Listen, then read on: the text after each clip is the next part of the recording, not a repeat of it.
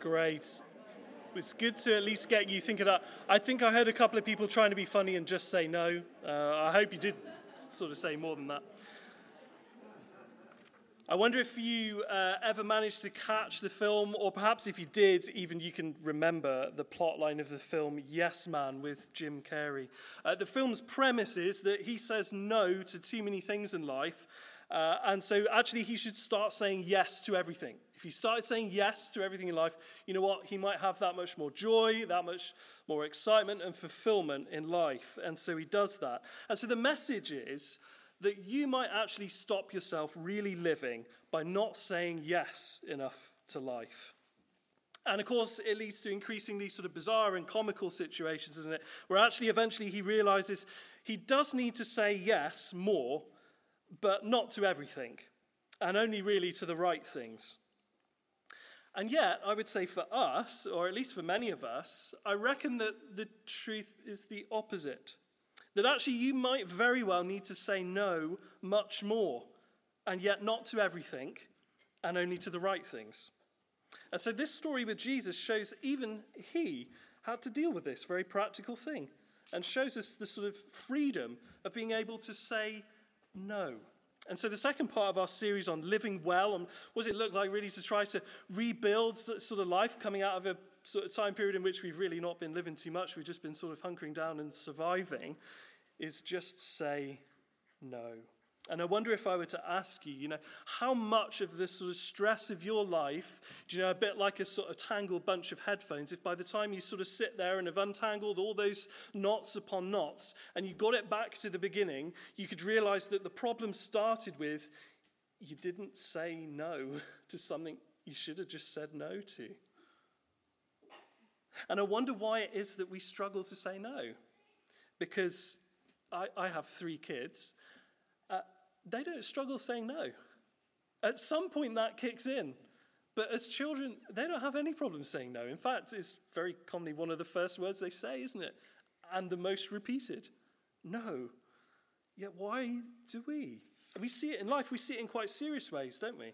You see it maybe in that hobby that you only really do to be around that friend, that career that you only really pursued because a parent wanted you to do it, that responsibility that you took on because you wanted to please that boss can have quite serious effects, can't it? Eugene Peterson talking about this. Why is it that we struggle to actually say no? Why is it we struggle to take control of our own schedule and time and lives? So he gives two potential reasons. He says, firstly, and he's saying it about himself, he's being quite honest here. He says, because I'm vain. Because I'm vain. I want to imp- appear important, he says, significant. What better way than to be busy? Second reason he gives is because I'm lazy. He says, I indolently let others decide what I will do instead of resolutely deciding myself. And to it, I think we could add two more. Why do I struggle to say no? Why am I so busy? Because I want to be liked. I don't want to risk disappointing or upsetting people, so I feel I can't say no. Or maybe because I fear that I will miss out. I don't prioritize, and so I overcommit to things that I can't keep up with and I should never have taken on. I wonder whether you recognize even just in one of those, something of yourself. But Jesus gives us here a great example of the value of saying no. Turn with me there to that passage. Look at that first verse there, verse 38. And the thing we see here is the conflict that won't end.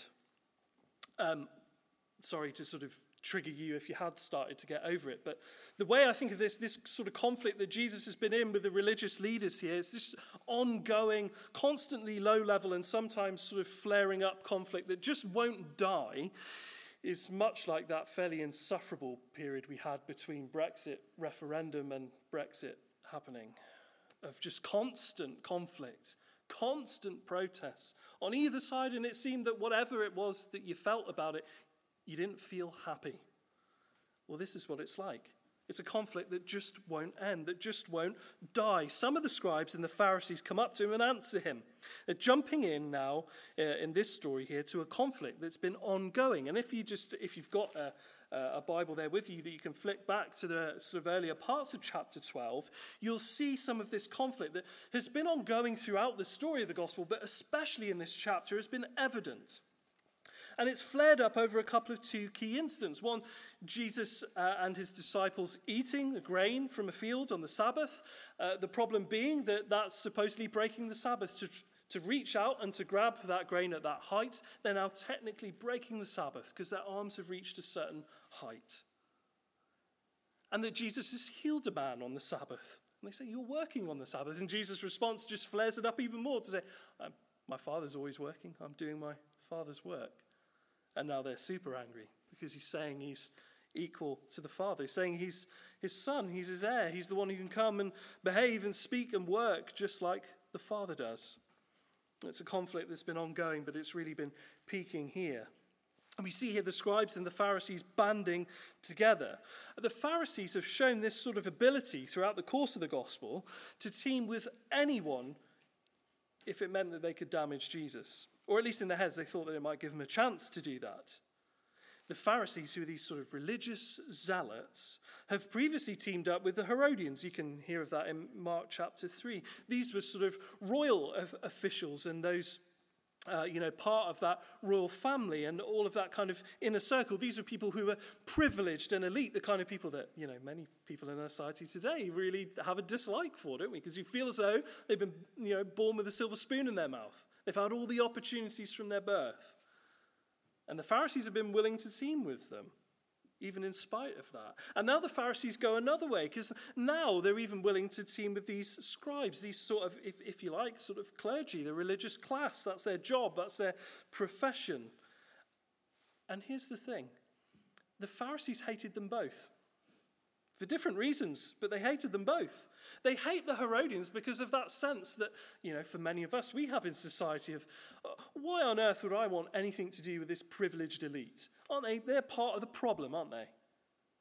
Why on earth would I want to be with these people who, in many ways, actually, economically speaking, financially speaking, are sort of amoral?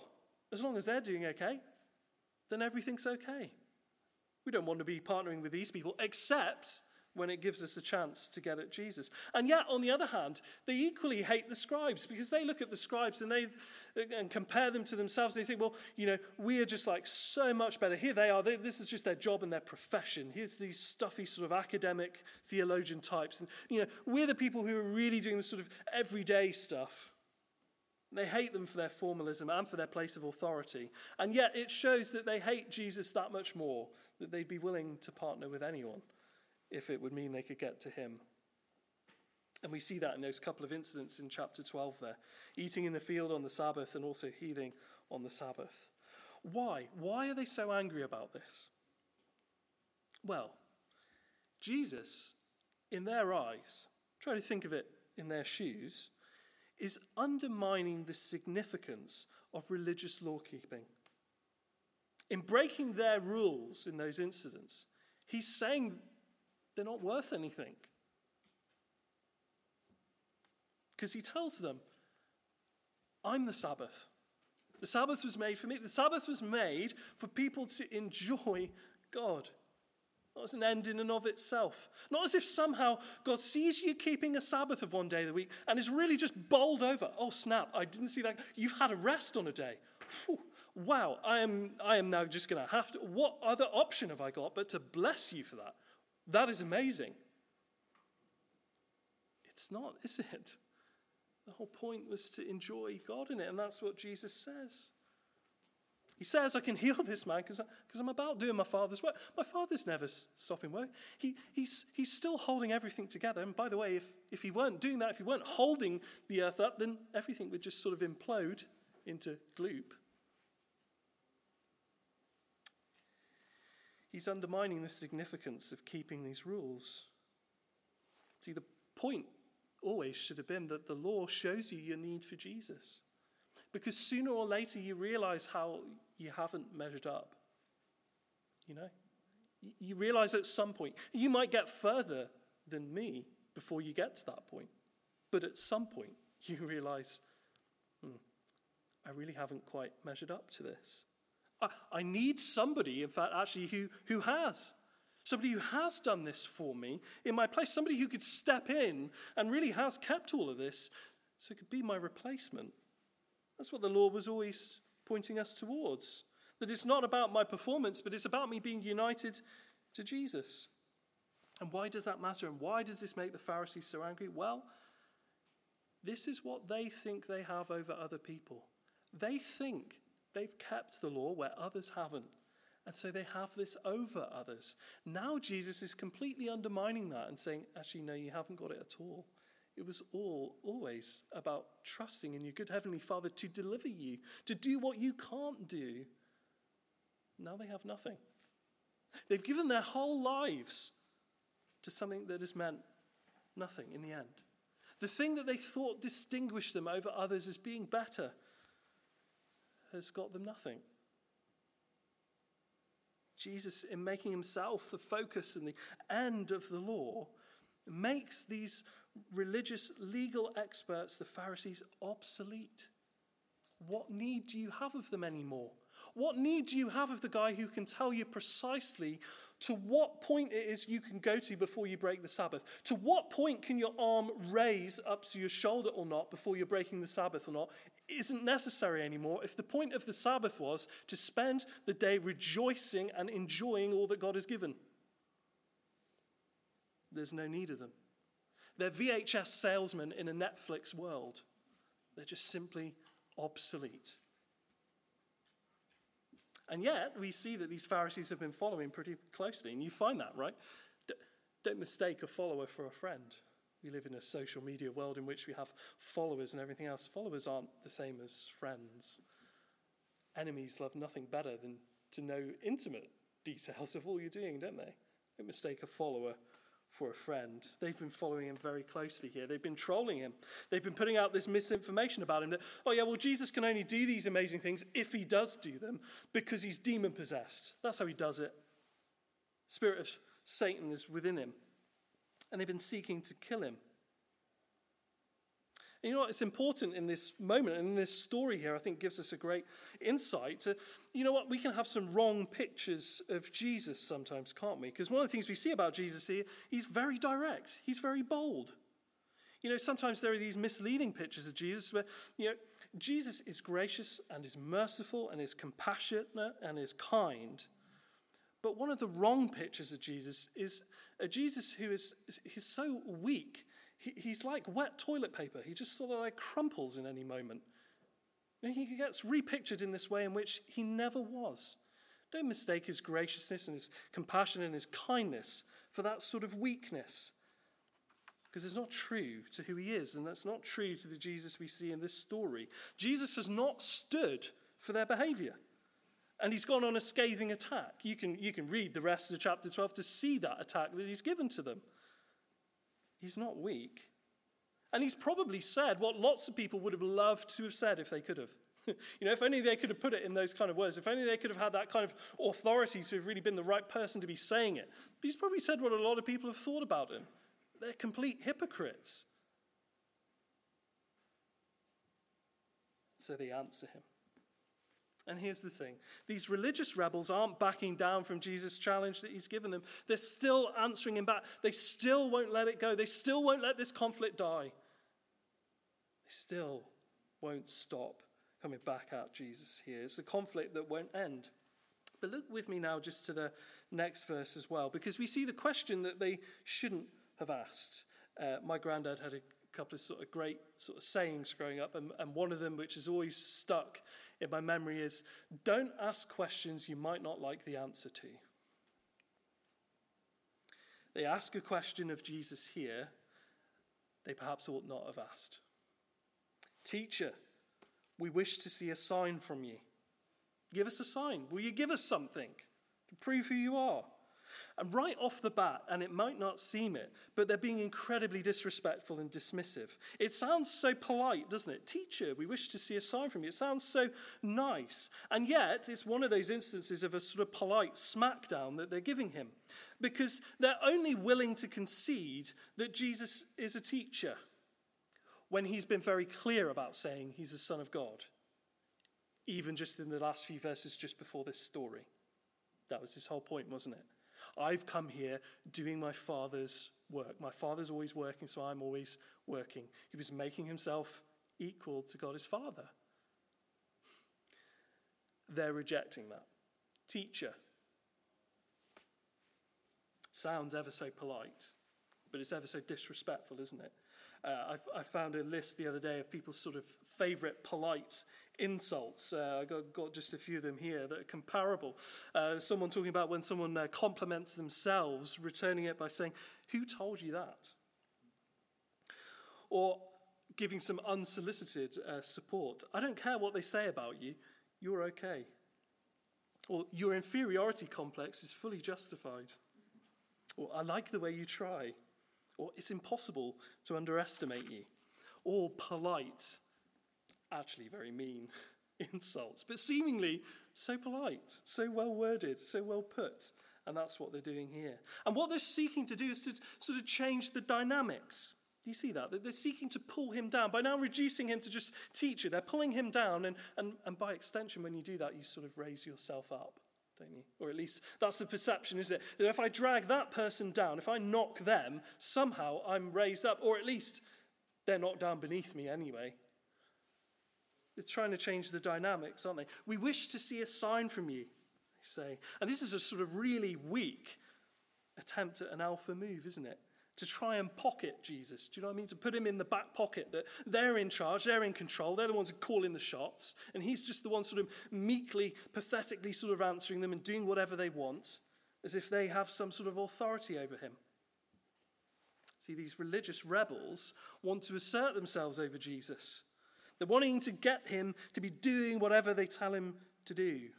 They don't need a sign, they've had plenty of them already. They've had plenty of signs already. They don't need another sign. There's no lack of signs that has been given. In fact, in Matthew chapter 4, we get this little summary, as well as just all the narrative stories of things that Jesus does that only God could possibly have done. Matthew gives us this summary here, uh, chapter 4, verse 23. He went throughout all Galilee teaching in their synagogues and proclaiming the gospel of the kingdom and healing every disease and every affliction among the people. So his fame spread throughout all Syria, and they brought him all the sick, those afflicted with various diseases and pains, those oppressed by demons, epileptics and paralytics, and he healed them. And great crowds followed him from Galilee and the Decapolis, and from Jerusalem and Judea, and from beyond the Jordan. They don't need a sign. There's no lack of information on Jesus' part. They don't need a sign at all. What they're doing is rejecting the signs that they've already been given because they've already written them off. And so Jesus says no. And you know, sometimes there's times in life for you yourself when people are trying to put you in their pocket too, in which you need to just say no. Times in which when nothing that you could do will be enough. But you should just say no. An evil and adulterous generation seeks for a sign, Jesus tells us, verse 39 here. And Jesus has none of their false politeness. Do you see that? They've given it this little polite sort of uh, smackdown here. Oh, teacher, give us a sign. Jesus has nothing of it. An evil and adulterous generation would ask me for a sign. They figured, we'll ask for a sign Jesus won't be able to deliver.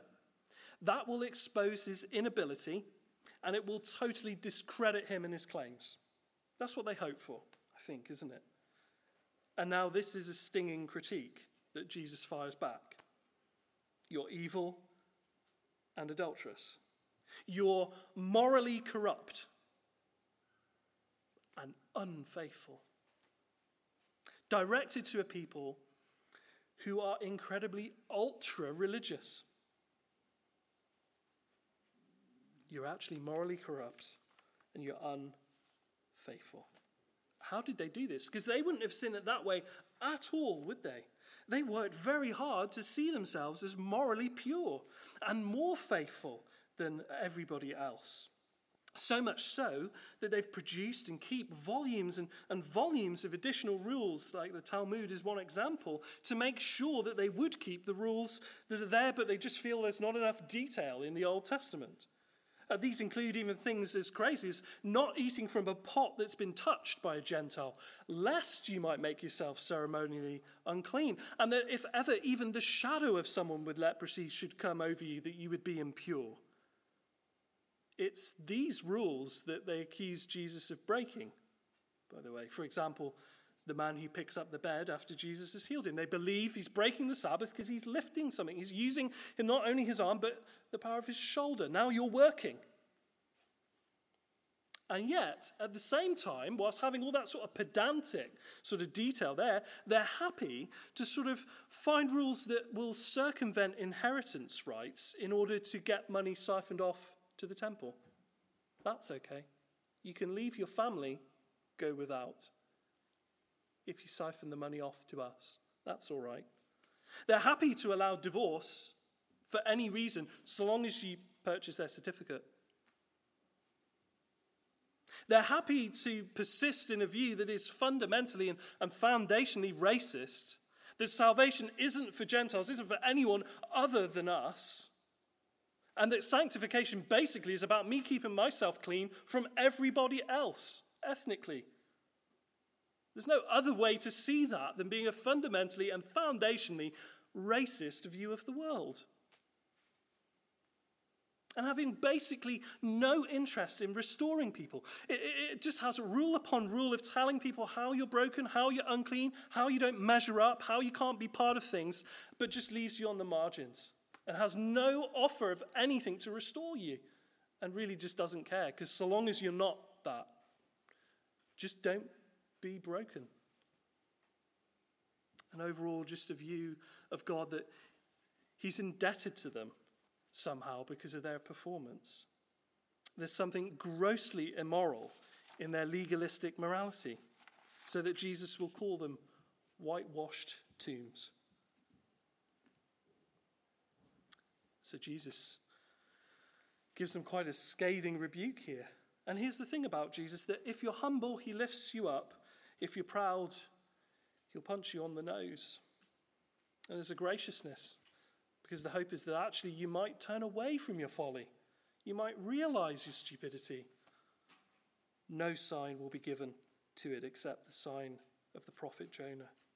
It's the question they shouldn't have asked. But thirdly, now this is the answer they didn't want to hear, isn't it? And look with me there to verse 40 as well. Um, there's a, a, podcast I listen to, Peter Crouch, uh, famous ex-professional footballer.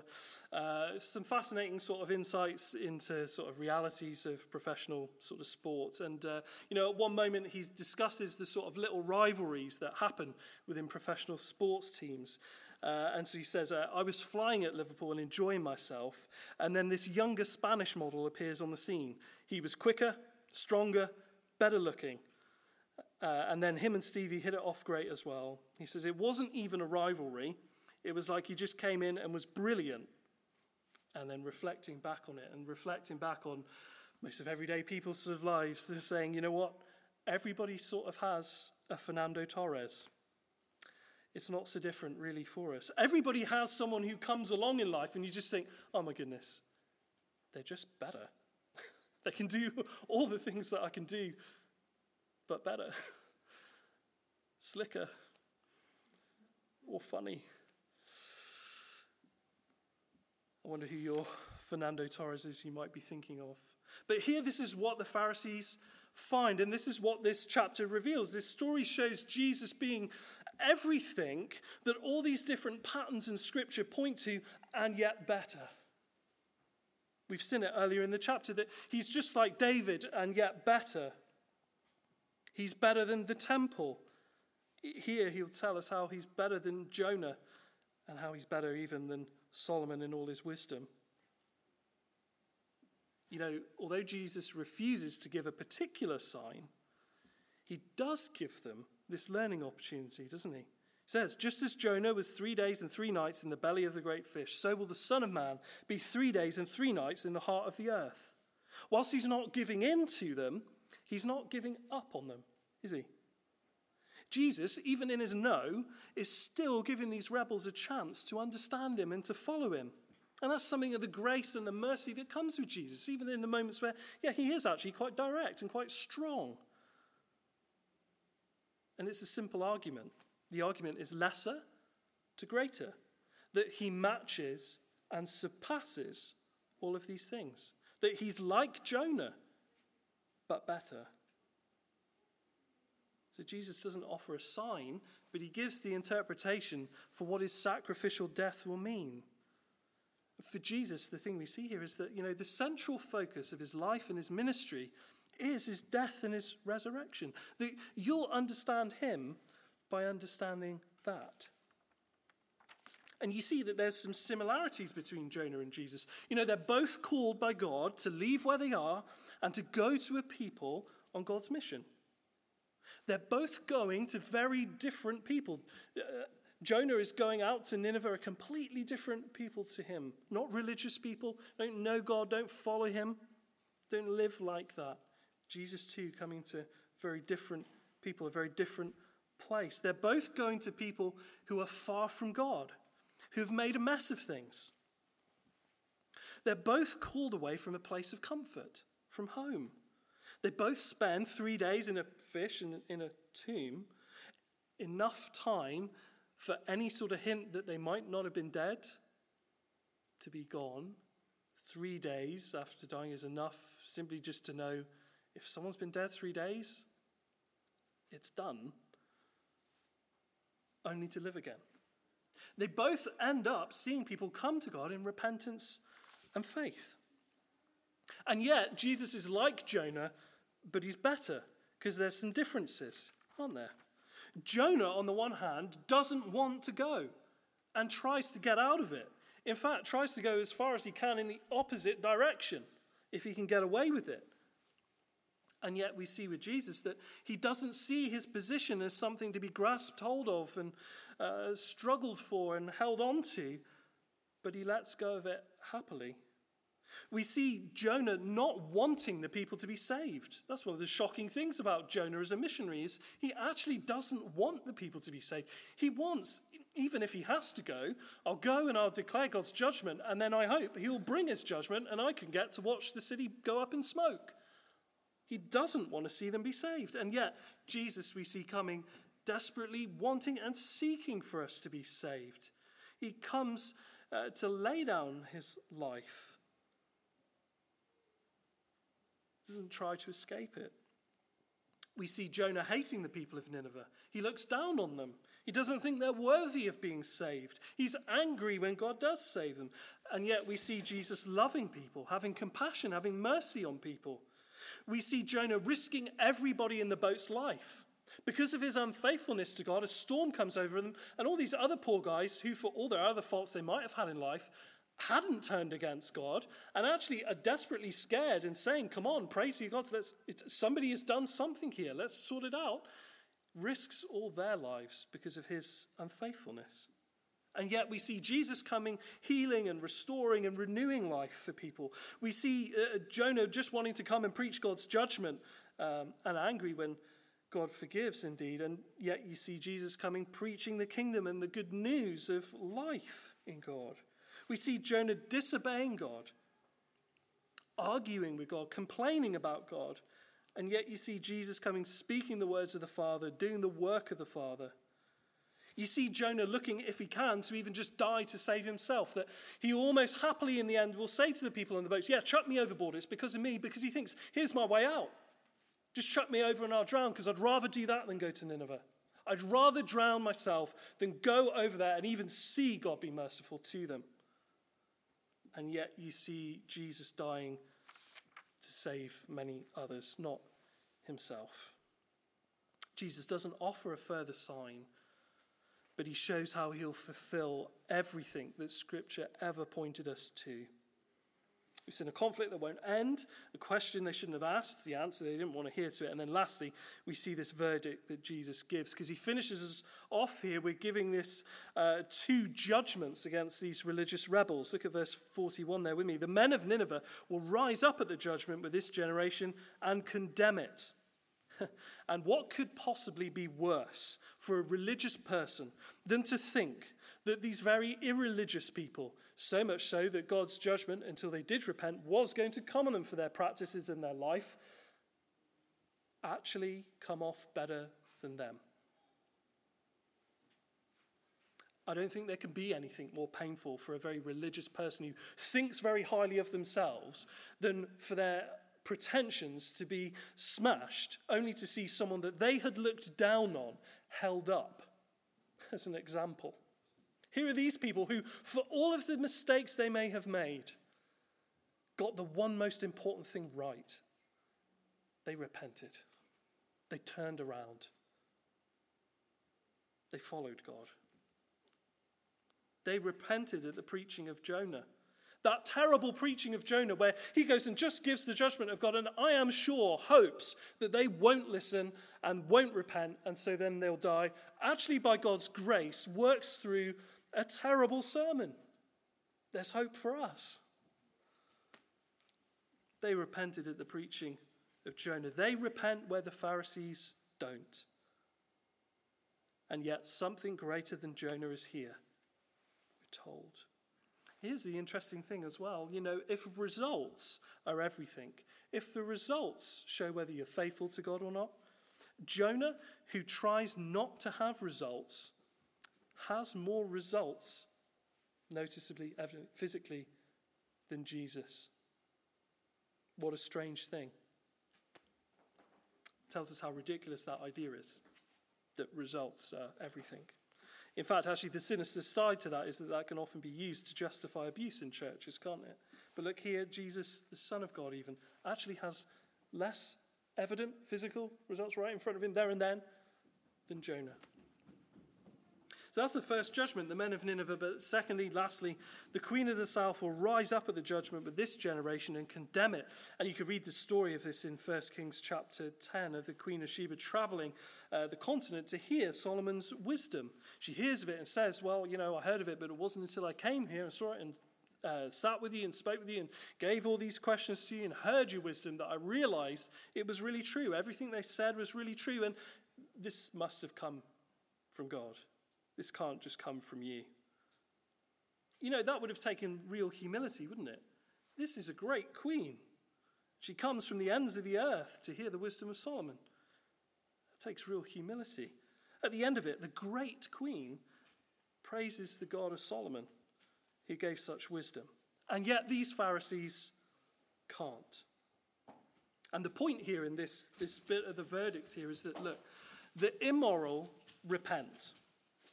The great listen. But these stuck up, pretentious Pharisees who think they're so great, who think that they're all that, but aren't, who think that they're this great moral example, but aren't, who think they're so great, but are really nobodies, they don't. And it shows they're not. Do you see that? That actually here the real surprising thing is those who they might look down on as immoral actually wind up repenting and finding life in Jesus. The great, seemingly, actually are humble enough to come and recognize God's wisdom, God's power, God's grace. Whereas those who think they're great but are not, can't. Those who think they're so moral aren't. And yet, there's still grace here, isn't there? There's still grace here, even in this response. And this is biting, right? This is challenging. You think if that's what you've spent your life on, to be told that it's totally meaningless, it's worth nothing. It's like these people who come onto Antiques Roadshow and they think they've got this amazing family heirloom. It's been passed on generation to generation. They've been told this is worth thousands, thousands. Keep hold of this, never sell this. This is going to be so good. And someone say, you know, this, this is sell it in a car boot sale. You'd be lucky to get a fiver for it. And yet there's grace here. Because if Jesus didn't care, surely he'd just say nothing and just leave him to die. Maybe he would take Jonah's approach. Listen, you know what? no big loss if they don't turn around anyway. And you see the graciousness of Jesus that he doesn't do that. He doesn't do that. So you might be wondering, just as we finish here, how do we apply this to ourselves? Because a lot of it seems really specific to Jesus, doesn't it? Really specific to his life and ministry. And of course it is. And yet, there's two questions that maybe will help us just as we come to a close here. Why might Jesus have been tempted not to say no? Why might Jesus have been tempted to give the Pharisees what they asked for? To give them a sign? And then, secondly, what's the relevance of Jesus' claim to divinity here? What's the relevance of him in the midst of all of this discussion and conflict that brings this all out? What's the relevance also of all of this stuff about how Jesus is really God? Well, the two things are connected, and they help us as we come to a close. We struggle to say no because we inflate people's importance, do we not? In our mind and in that moment, we inflate the importance of others. We inflate the importance of other things. And by extension, there's no other way around it but then to say that in, in so doing that, we deflate the value of God. We deflate his importance in that moment. We struggle to say to no to things that even though we really actually know we ought to, because in that moment, nothing seems more important, more significant than having that person's approval, than pleasing that person, than giving them what they want. But if you, like Jesus, inflate the importance and the significance of God the Father, and in so doing, the importance and the significance of people around you will be deflated. You'll be able to say no that much more, that much freer when you need to, and to live as Jesus can say of himself that I just go even the words of the Father, doing the works of the Father, wonderfully liberated from other people's expectations and demands, to just do what he knows is right for what God's calling him to. Let me pray for us, and then we'll uh, sing a closing song together. My worth is not in what I own. Father God, I confess, and uh, I know for, for many of us here will struggle with this too, that Lord, we have those moments and those times and those places and spaces in life in which it is, it is sometimes difficult to have the right perspective. And in moments, sometimes the demands and the expectations of other people can seem to take so much significance. And we can find ourselves actually frayed at the edges, being pulled in every direction and stretched to, to breaking because we struggle to say no. Because we have that fear of that people might be disappointed, that people might be upset, that people might think a bit less of us because we didn't do that. That we might feel as though we don't quite fit in in that circle because not doing the same things. Lord, we, we struggle with that so much. Jesus, I thank you that you did not struggle with that. But Lord, you were so faithful, even in all these moments where, you know what, it would have been so tempting to just give in and to kind of go off course from what you've been called to. But Lord, I thank you so much that you did that because it means we can this morning place our confidence and faith in you. Because you've only ever and always been and will be faithful to your Father, you were able to give yourself for us in our place. We've thought this morning about how the law is always pointing us to the fact that we're always falling short somewhere, that we always ultimately, at the end of it, need a substitute, need somebody who can really genuinely, truthfully say, I've done it, I've got it. I'll cover it for you. Lord, we thank you that precisely because we can trust in you that you've done that for us and we can have confidence and we can not be worried that might be found that the check that you wrote is going to bounce. Holy Spirit, help us. Where there's those moments in our lives and places and things where, where maybe we need a bit of courage at times to be able to say no, and where we don't find that easy. Holy Spirit, help lead us and guide us and direct us into the path that you've called us to and the calling that you've given us in our work, in our studies, in our home life, amongst our friends and our family.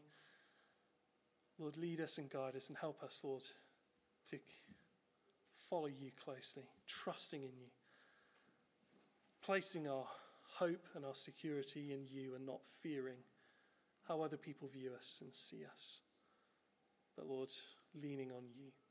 Lord, we thank you that we have such a trustworthy Savior to look to. We thank you that we can look to your example and know that you will always come good for us. So, Lord, I pray now you would just impress that on our hearts now in these moments and through the course of these next few days as you send us out over this week, Lord, to be your people where you've put us.